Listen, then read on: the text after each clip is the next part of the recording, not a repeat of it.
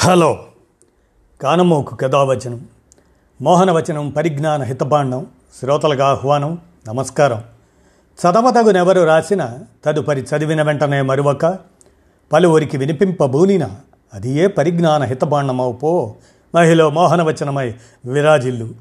పరిజ్ఞాన హితబాండం లక్ష్యం ప్రతివారీ సమాచార హక్కు ఆస్ఫూర్తితోనే ఇప్పుడు. కొత్తపల్లి రవిబాబు విరచిత అంశం నార్ల చంద్రశేఖరరావుకు నివాళి స్మరణ ఈ అంశాన్ని మీ కానమోకు కథ వచ్చిన శ్రోతలకు మీ కానమోకు స్వరంలో ఇప్పుడు వినిపిస్తాను వినండి. నార్ల చంద్రశేఖరరావుకు నివాళి స్మరణ కొత్తపల్లి రవిబాబు విరచితం. ఇక వినండి.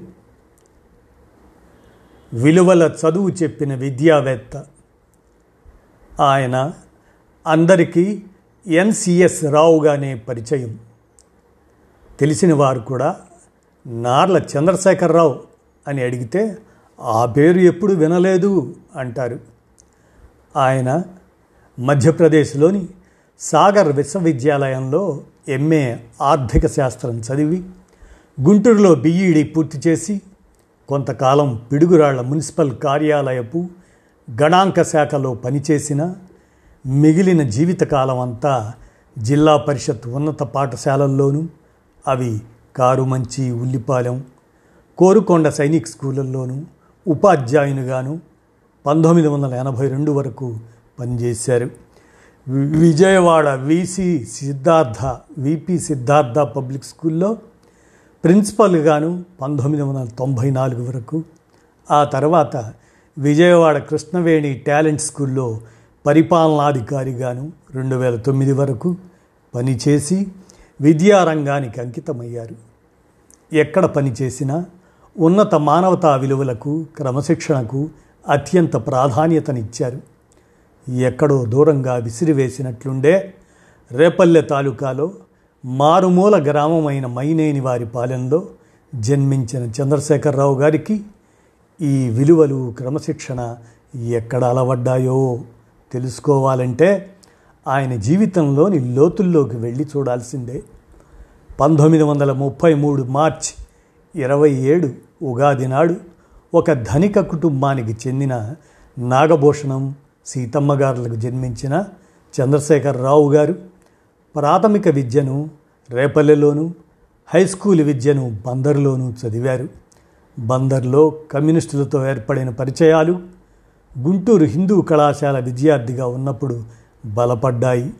అప్పుడు నేర్చుకున్న క్రమశిక్షణ సామాజిక అవగాహన బాధ్యత మొదలైనవన్నీ ఆయన తదనంతర జీవితాన్ని ప్రభావితం చేశాయి. కోరుకొండ సైనిక్ స్కూల్లో మిలిటరీ క్రమశిక్షణ ఆ తరువాత దానికి తోడైంది. అలా ఆయన క్రమశిక్షణకు మారుపేరు అయ్యారు విద్యార్థుల పుట్టినరోజులను బాగా డబ్బు ఖర్చు పెట్టి అట్టహాసంగా చేసుకునే సంస్కృతి ఒకటి కార్పొరేట్ సంస్థల్లో వ్యాపించింది. దీనిని చంద్రశేఖరం అంగీకరించేవారు కాదు. సాధారణమైన చాక్లెట్లు మాత్రమే పంచడానికి ఒప్పుకునేవారు. ఎవరైనా ఆడంబరంగా తినుబండారాలు తెస్తే వాటిని తిప్పి పంపేసేవారు. ఈ రచయిత కొత్తపల్లి రవిబాబు. ఆయనది కూడా మైనేని వారి పాలెమే. చాట్రగడ్డ మైనేని వారి పాలెం. జంట గ్రామాలు రోడ్డుకు ఒకవైపు చాట్రగడ్డ మరోవైపు మైనేని వారి పాలెం. ఆ ఊరి వాళ్ళే అయినా మరి ఈ రచయిత నాన్నగారు కొత్తపల్లి వెంకటకృష్ణ వర్మ గారు జాతీయ ఉద్యమంలో జైలుకెళ్ళి పంతొమ్మిది వందల నలభై ఏడు తర్వాత హిందీ ప్రచారకులుగా పనిచేస్తూ ఆ ఊరిని ఈ కొత్తపల్లి రవిబాబు పుట్టక ముందే వదిలివేశారు.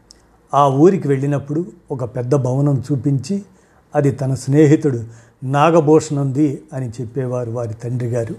ఆ నాగభూషణం గారి అబ్బాయే చంద్రం గారు.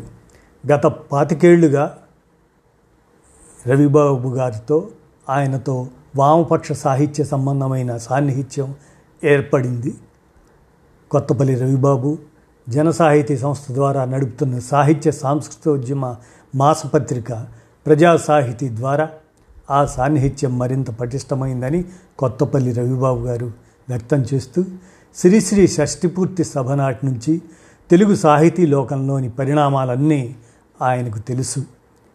ఆయనను కలిసినప్పుడు పాతకాలపు వామపక్ష కార్యకర్తల కృషి గురించి ఆనాడు వారు చదివిన పుస్తకాలు పత్రికల గురించి పోలీసులు దాడి చేసే ప్రమాదం ఉన్న సందర్భాలలో వాటిని దాయడమో ధ్వంసం చేయటమో గురించి ఎన్నో వివరాలు చెప్పేవారని కొత్తపల్లి రవిబాబు అంటూ ప్రజా సాహితీకి సూచనలు ఇచ్చేవారని నలభై ఏళ్ళకు పైగా సాహిత్య పత్రిక నడుపుతున్నారని ప్రశంసించేవారని అలానే విరాళాలిచ్చి ప్రోత్సహించేవారని పరిచయస్తుల చేత చందాలు కట్టించేవారని కొత్తపల్లి రవిబాబు అంటూ పత్రిక పోస్టులో అందిన తర్వాతి రోజు చంద్రశేఖరం గారు ఫోన్ చేసి ఆ సంచికలోని రచనల గురించి మాట్లాడేవారట.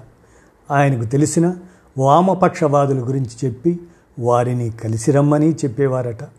కరోనా లాక్డౌన్ ప్రకటించిన నాటి నుంచి చంద్రశేఖరరావు గారితో సజీవ సంబంధం తెగిపోయింది.